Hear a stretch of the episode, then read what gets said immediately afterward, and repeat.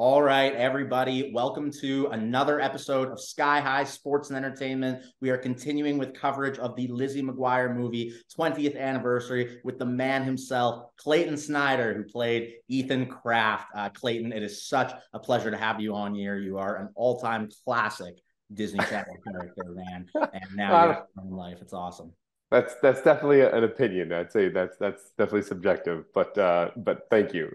Absolutely, man. No, a lot, a lot of people uh, enjoyed watching you, and, and Lizzie McGuire is one of the all-time great shows. So, uh, I would love to ask you first, you know, with your career, how did you get started in acting in the first place, and what got you interested in it? Yeah, good question. I grew up in Orange County, um, Southern California, not Florida, and I just had a natural inclination to imitate and see a movie and want to portray that person just around the house, around my friends.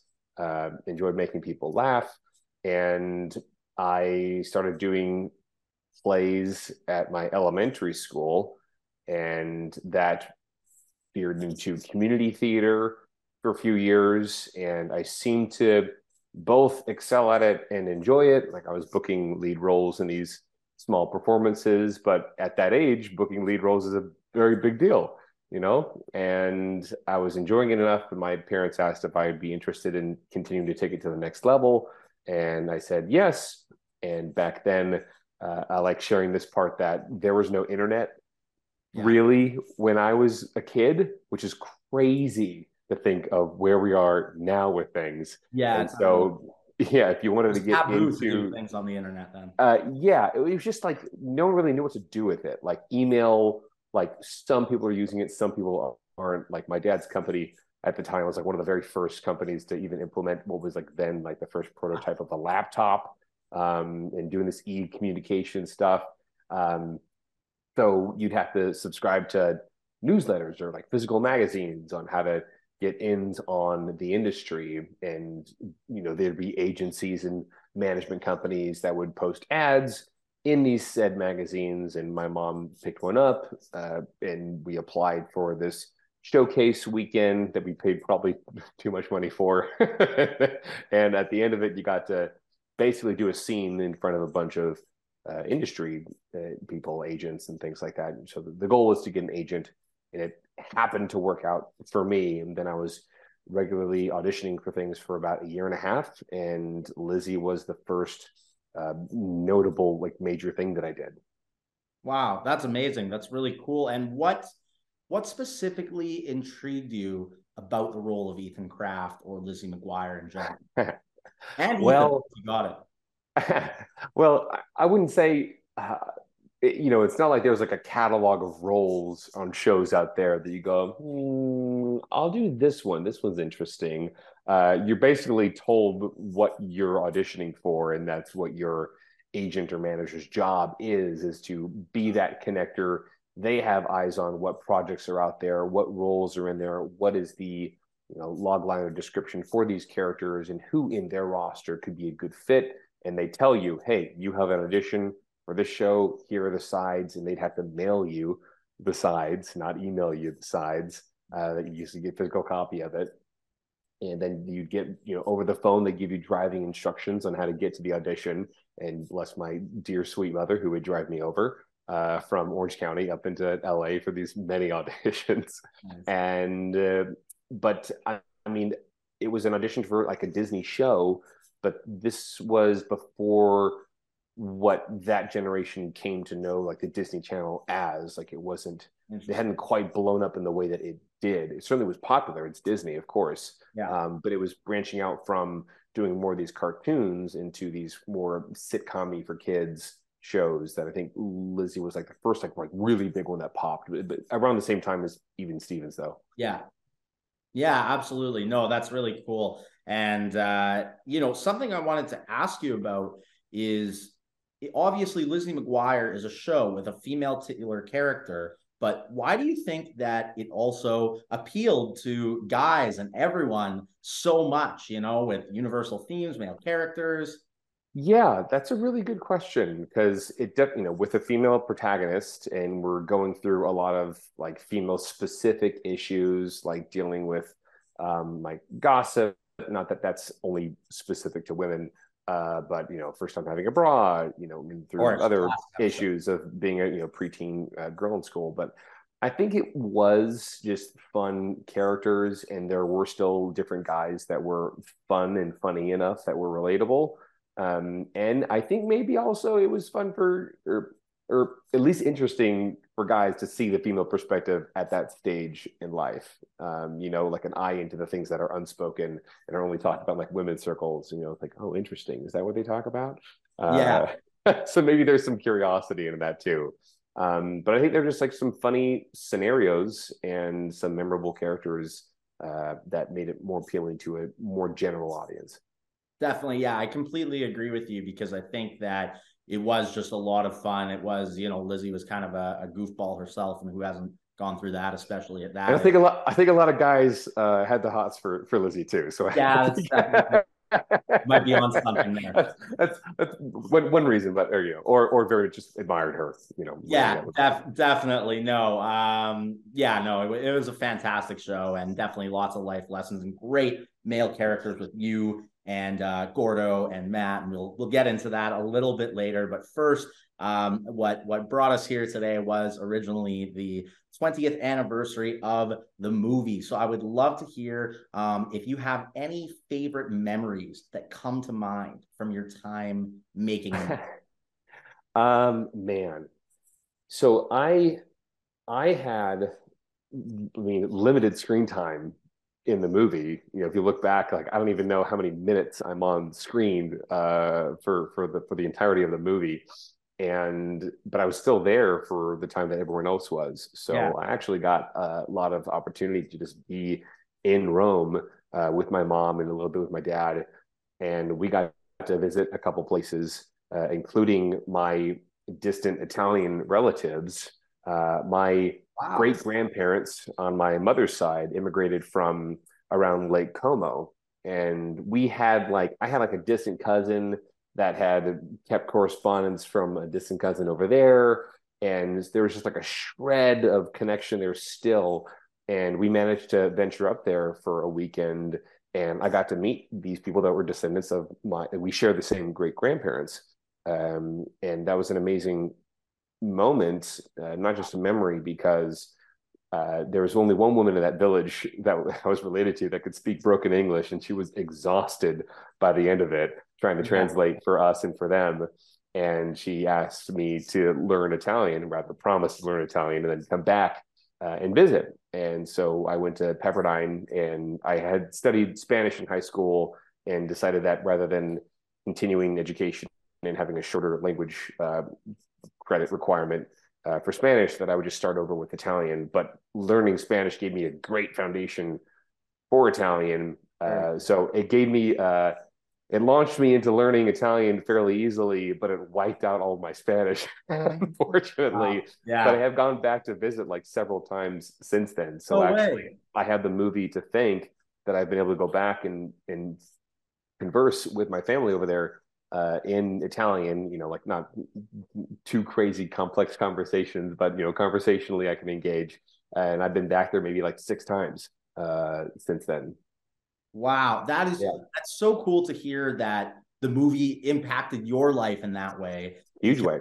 Yeah, huge, that's amazing because it, and especially culturally, it's amazing to visit, right? Because now people go to uh, Rome, and I can tell you, right? I was on exchange when I was 21 in uh, Bordeaux, France, and when I was going to Rome with people, I rewatched the Lizzie McGuire movie. and when I went, I think you'd have to, of course, you got to see the Trevi Fountain and all of that. Yeah, it's great. What else can you think about when you're there? what What do you make of the film's just lasting impact and the fact that people? I mean, I saw actually your your Instagram post of uh, the movie poster guy and what he did, and just it was all over. You know, people really, really care about it, and it's found you know new younger audiences that didn't didn't even grow up with it, but uh, just that movie in general and its impact and how it's still so beloved.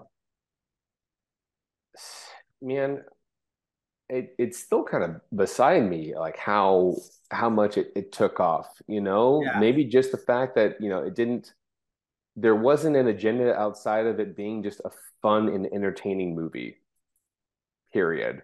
Yeah. Uh, you know, there's like some fun uh, Frozen esque like betrayal in yeah. there. Uh, so like there, it was like a little bit, little bit of a moment uh, yeah. that that it gave people, and just like the sheer imagination of there being this happenstance look-alike twin in a different country that you can go on stage and like go from this kind of nobody nerd girl in middle school and then be like the thing, kind of a goofy movie, uh, you know, track Yes, very true. the guy at school. I just realized that right now. Actually, I never thought about that either. It was very wow. That's like the female goofy, the female-led goofy movie with uh, think, Max becoming a singing star. Skylar, I think that's why it's popular because it's basically live action lady goofy movie. That's that's in Rome. in Rome, yeah. Instead that's an awesome concept, to, actually. Oh wow, that's really interesting. Well, there we go. I think we solved it. There you go. Yeah, that that's definitely. Of course, there was uh, the show and the popularity and the characters, but yes, the the Goofy movie track and how beloved that is. That's hilarious. Yeah. That's uh, there you go. A new a new insight here today. That's awesome. Um, something else I wanted to to mention was uh, that I interviewed Jim Fall on here, the director of the movie, recently, and you know he said he saw you in a play recently, and I I just wanted to ask, you know, what it was like and that was something else that that he was saying was that the movie was much more fantasy whereas the show was so based in reality which i thought was cool. Oh sure. Yeah. Um and i mean it was a different production like the tv show was disney channel and then the movie was essentially like a third party. It was like buena vista entertainment you know it wasn't even disney yeah. necessarily that produced the liz mcguire movie which is very interesting. Okay. um and so there was i feel like probably I don't know if like if there was like more license with it, but yeah, this show is certainly more grounded, and then the movie just was this um, not like massive, massive scale, but like comparatively, yeah, uh, pretty... huge scale. You know, yeah. going from this Podunk town. I don't even know what rumor on the street is that uh, they were supposed to be like based in Pasadena uh during the show but like I, I didn't know where they're even based when we were filming it. Like, like where where where does the show McGuire take place in the United States? Like yeah. I don't know. They don't um, so much externalities. No. it's mainly Lizzie's house and school and outside. Yeah. It's just like where does like the architecture fit you know yeah. Uh, yeah. for for where they are? So if you look around and see where that might exist but um yeah I, I think that's a really interesting point of just how big the scope was. And so there's a little bit of a different tone to it that's understandable having different directors um, episode to episode on the show, but especially having a different director do the movie, it's going to have a different flavor to it.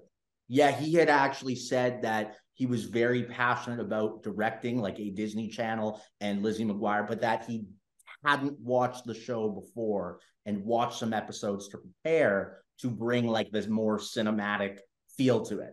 So I thought that yeah. was really interesting to hear. Yeah, definitely do you have any um specific memories of like working with i mean i know it was a little while ago now a couple couple of years ago at least but uh do you have any memories of working with jim or just your experience like acting in the film in that regard?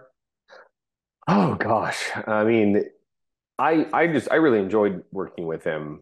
Uh i thought he just he loved to work just the play of everything and it just felt super fun. Um and it, it's really interesting going from doing this show that we've been doing for uh, a couple years and being these characters than having a director that like we hadn't worked with before mm-hmm. uh, work with these characters and these scenes so it was interesting having him come in with sometimes different takes on like what the characters might do in the situation and just like trying different things out um yeah. so I remember that being a really cool part of the process awesome and this is uh sort of my final movie based question before a few show questions and some wrap. But uh, what I want, what I was wondering is, so at the end of the movie, Ethan actually ends up with Kate uh, eating spaghetti, and I was wondering if you think that that that could, you know, he says that she's sort of saying maybe I don't know anything, and then Ethan's really attracted to that and uh, shows some wisdom. And so, do you think Ethan and Kate could have did end up together and ultimately where would you have liked to and expect, I guess, see Ethan Craft ending up overall? Well, ending up has varying ranges. Like by yes. the end of the trip, the end of high school, like life. Him and Kate could have ended up together.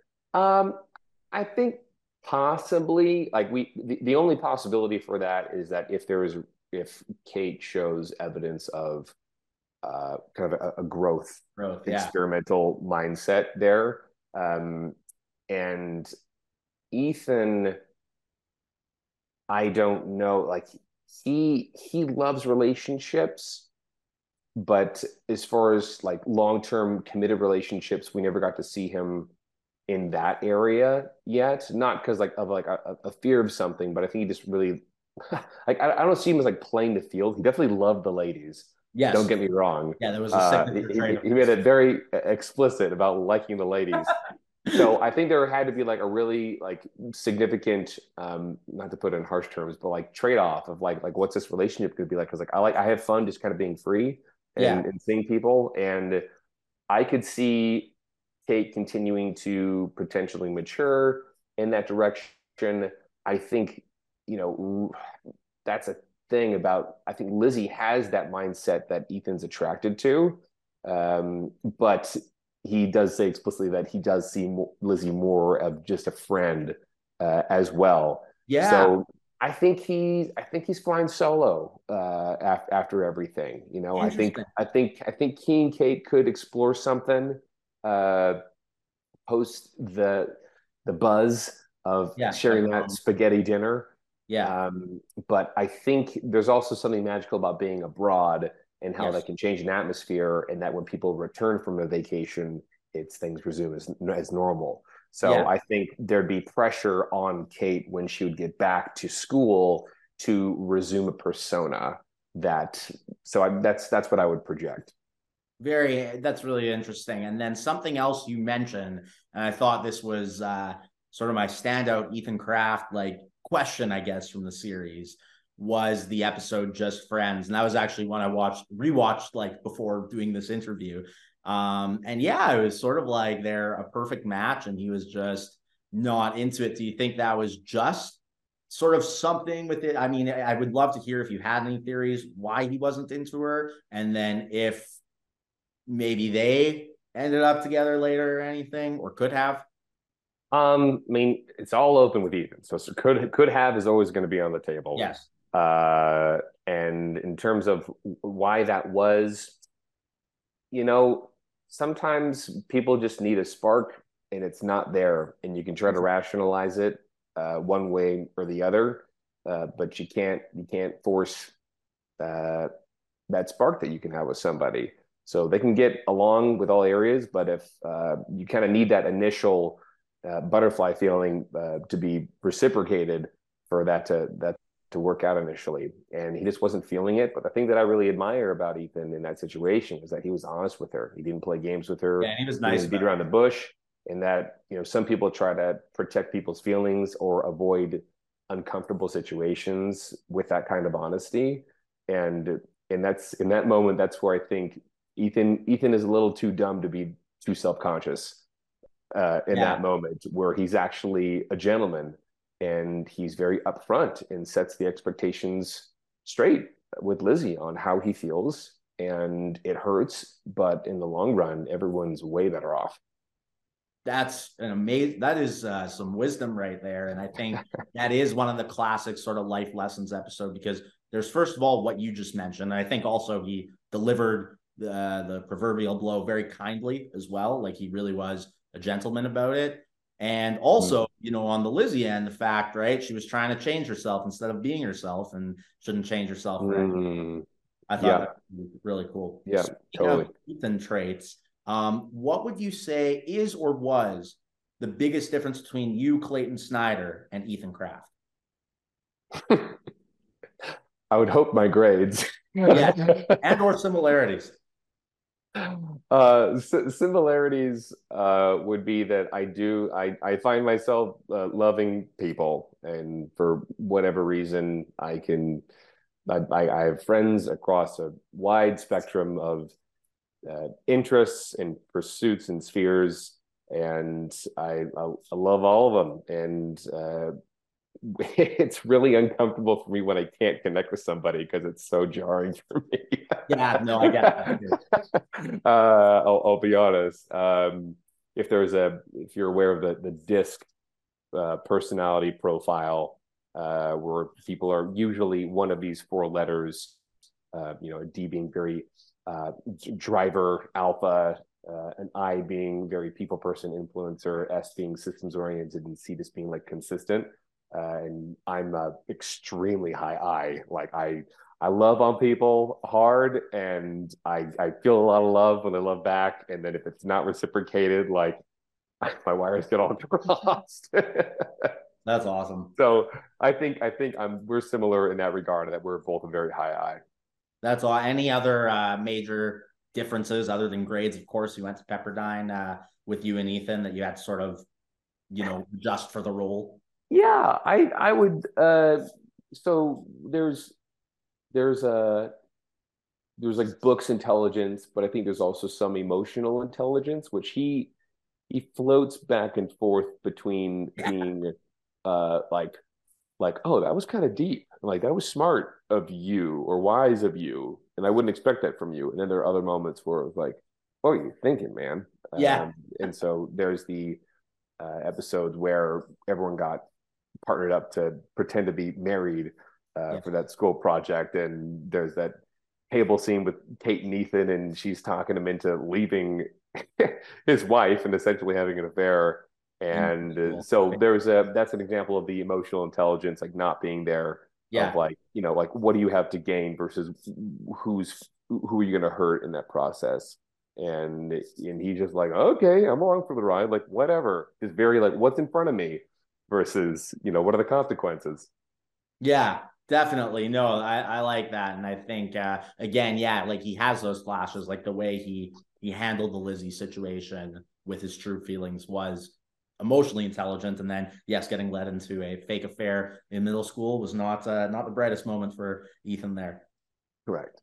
But um, and then definitely with the the similarities as well. I think Ethan really was a social butterfly who, you know, right when you're that popular, could have been a jerk to people, but always came off like really kindly and and got along with uh, everyone. And and one of my favorite relationships on the show, I'd sort of like to ask you before we start to close out here was Ethan and uh, Gordo. So I wanted to ask you just your sort of thoughts overall on on their uh, relationship and and sort of I don't know. I guess what Ethan. Sometimes it, it was I couldn't tell if Ethan totally like was trying to understand Gordo or whether he really admired. What kind of your thoughts are on their relationship? I think. um I think that Ethan thought Gordo was great. Yeah. That he thought he was cool, did not mind hanging out with them, talking with them, like sharing the tricks of the trade with ladies. Um, yeah. I don't think there was ever a moment where Ethan ever put Gordo down. No. Um, there was a moment like when there, there was a bit of a character shift from like very early Ethan in the show, where he was a bit more of a bully character and he tried to bully uh, uh, Gordo into a doing a serious face for the school photo uh, that Ethan, oh that Ethan himself checking out on, of course. But um, and since then he he uh, you know outgrew that. But I think that Gordo likes to think that he doesn't care about Ethan, but I think that there is some jealousy there. I think that there is a he's um like oh, what's the word? There is like there's almost there's kind of like a competition there, and I think that he wishes Ethan didn't have it so easy, or like you know he doesn't deserve all the attention that he gets because like what is he offering? Like yeah. hair? like what is what is Ethan offering to people? Where Gordo's like like I'm I'm super smart, I'm a great friend, I have all these other traits, yet he's getting all the attention for everything um, and it can almost feel worse when you're you're in this kind of rivalry with somebody when they don't think that there's a rivalry at all. And yeah. that can make that can exacerbate it i think. Yeah definitely. No that's really interesting. I also i always thought uh, the relationship was very interesting and gordo was a great character as well. Last uh, last lizzie question before we kind of start to wrap this up here but Um, do you think Gordo and Lizzie ended up together in the long run? That's something that I could see because I mean, what what you have there is like this relationship coming back from the plane, but unlike Kate, um, who has a well, this is interesting, uh, who has her persona to uphold amongst her, her peers, uh, because she has a private moment with Ethan, talked about carbs and this and that. But when she goes public, let's see how she acts. Whereas Lizzie, you know, she just performed on stage in front of a yeah. global audience and then has this like little intimate moment. Now I'm just back to my life and like everything's gonna be the same. And it's like, I don't know if everything's gonna be the same uh, yeah. after that. Like maybe things will maybe, you know, everyone will keep quiet and you know, just be like, do you know like you know, her own class going into high school? She was like on stage and she did this crazy event. They'll be like, yeah, right. Uh, and so maybe it'll fade, which would be kind of a classic Lizzie thing where she does this incredible thing, but no one just like believes it and it kind of goes back into normalcy. Um, and because of that, I think that uh, they could make it. That's really cool. Yeah, no, I definitely think uh, that's a good call. And I would be hard pressed if I didn't take the chance to ask quickly what was it like working with uh, Hilary Duff and any memories of that? And also saw you guys uh, reunited on the Meghan Trainor thing. so that looked really fun too. Yeah. That, that was a that was an absolute blast. She's a, she's a total sweetheart. Um, the persona that she gives currently on social media of just being like a great person is completely accurate. Um, great person to work with, super professional and also super fun. Um, can't say enough nice things.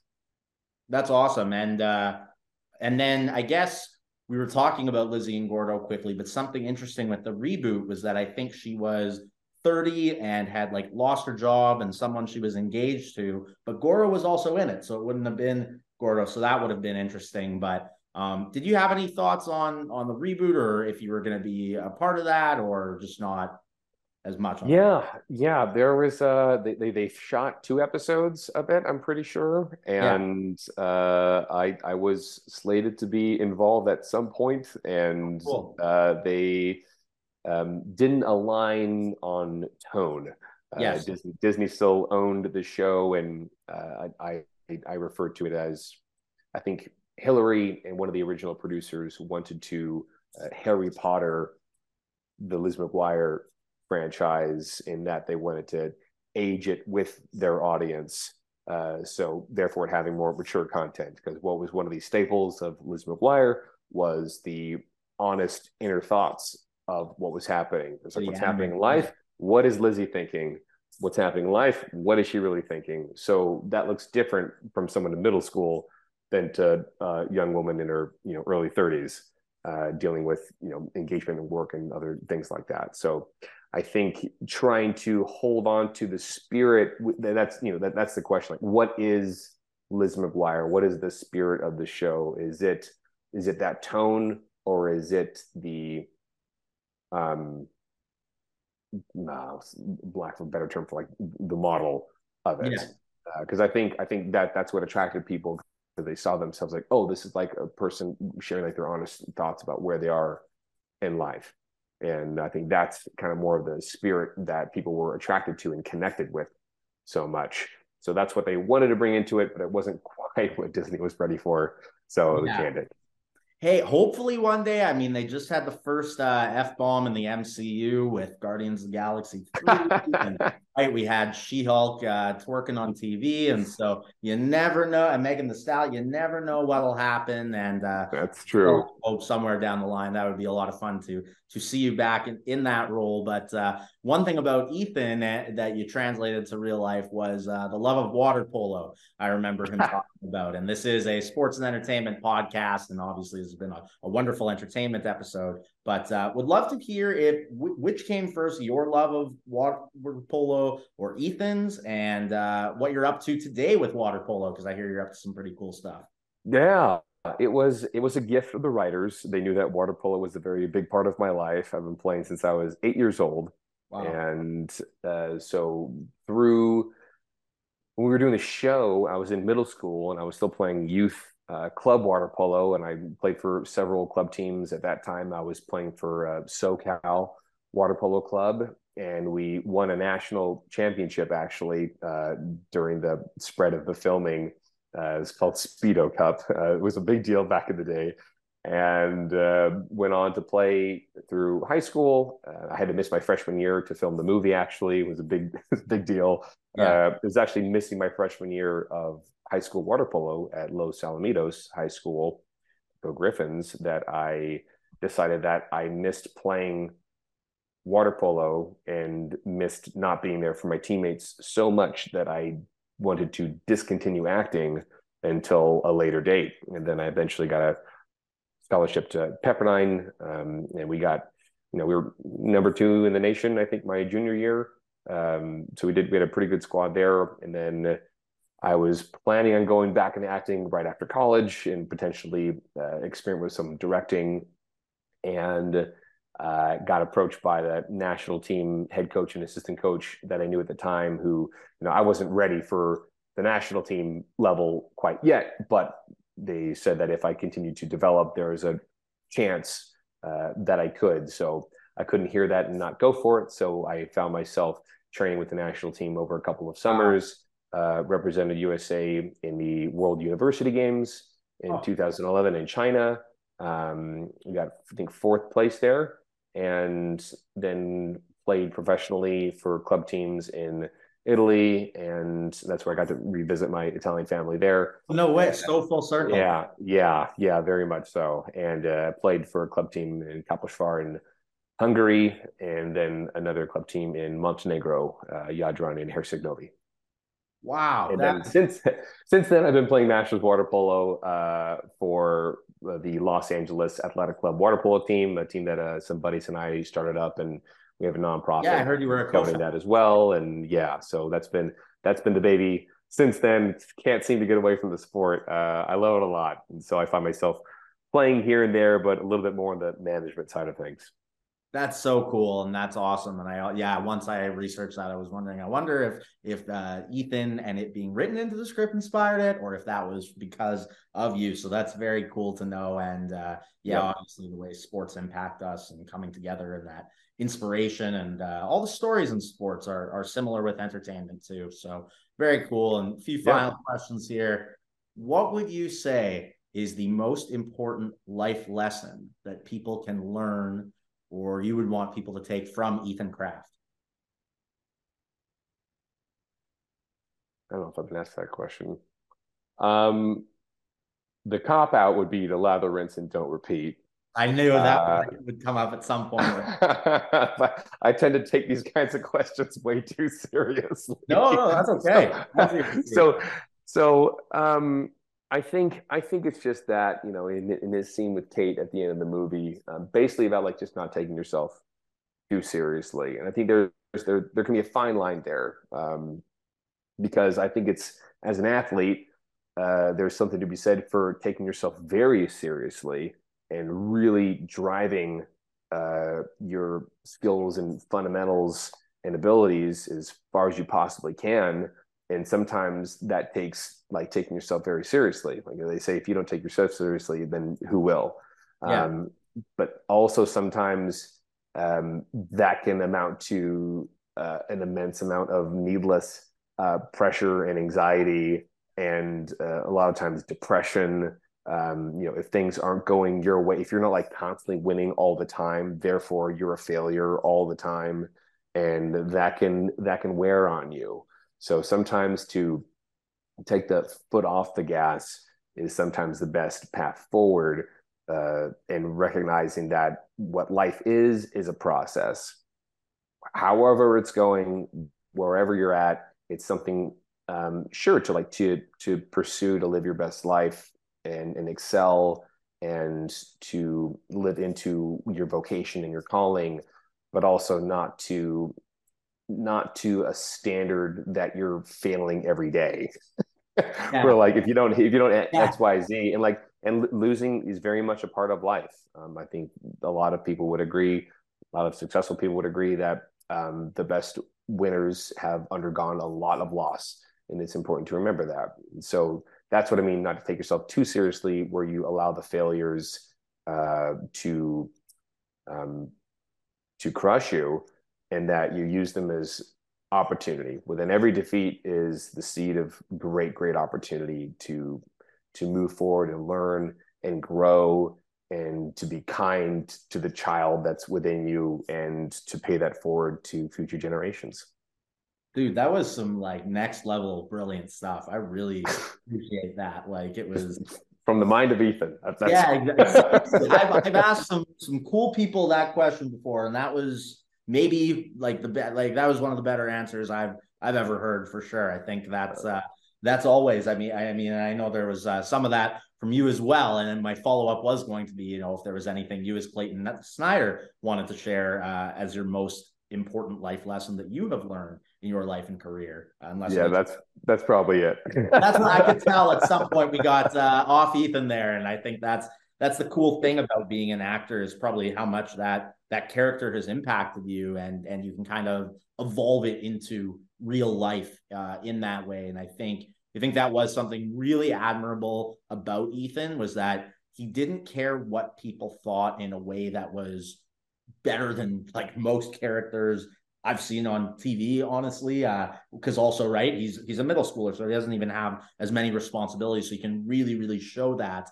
And then he also wasn't a jerk with that quality. And I think there's mm-hmm. some things to learn in that way. Yeah. Um, definitely. No, th- thank you so, so much for coming on today. This has been a blast, you know, not just to talk about the 20th anniversary of the Lizzie McGuire movie, but obviously you've had a great career and a lot of impact on people's childhoods and people like myself uh, that you mean a lot to. So thank you very, very much. Thank you for having me, Scott. I appreciate it. No word. Before you get out of here, why don't you? Uh, I know that I've done my research, but tell everyone, you know, what you're up to and where they can find you nowadays. Feel free to give yourself a plug. Yeah, I'm a residential real estate agent. Uh, so I'm a realtor working in the greater Los Angeles and Orange County areas. So, you know, more than happy to be a resource for you or any of your listeners or viewers here. And uh, happily married to my college sweetheart. We got a beautiful son. So life is very full right now. Wow, that'll oh, be fun. Yeah. And if you want, if you can always catch me on a Instagram is probably the best place. It's at Hey Clayton. Awesome. Thank you so much. And uh, and we'll have to reconvene one day after uh, you've shown your son some of the Lizzie McGuire and Lizzie McGuire movie. it'll be a really cool experience. And I'll yeah, some... it'll be like, eh, whatever. no, no way, man. Ethan Craft is a legend, and uh, you yourself are a legend, Clayton. So thank you for coming. Oh, well, shucks, man. Thank you. Have a good one, Skyler. Absolutely. All the best.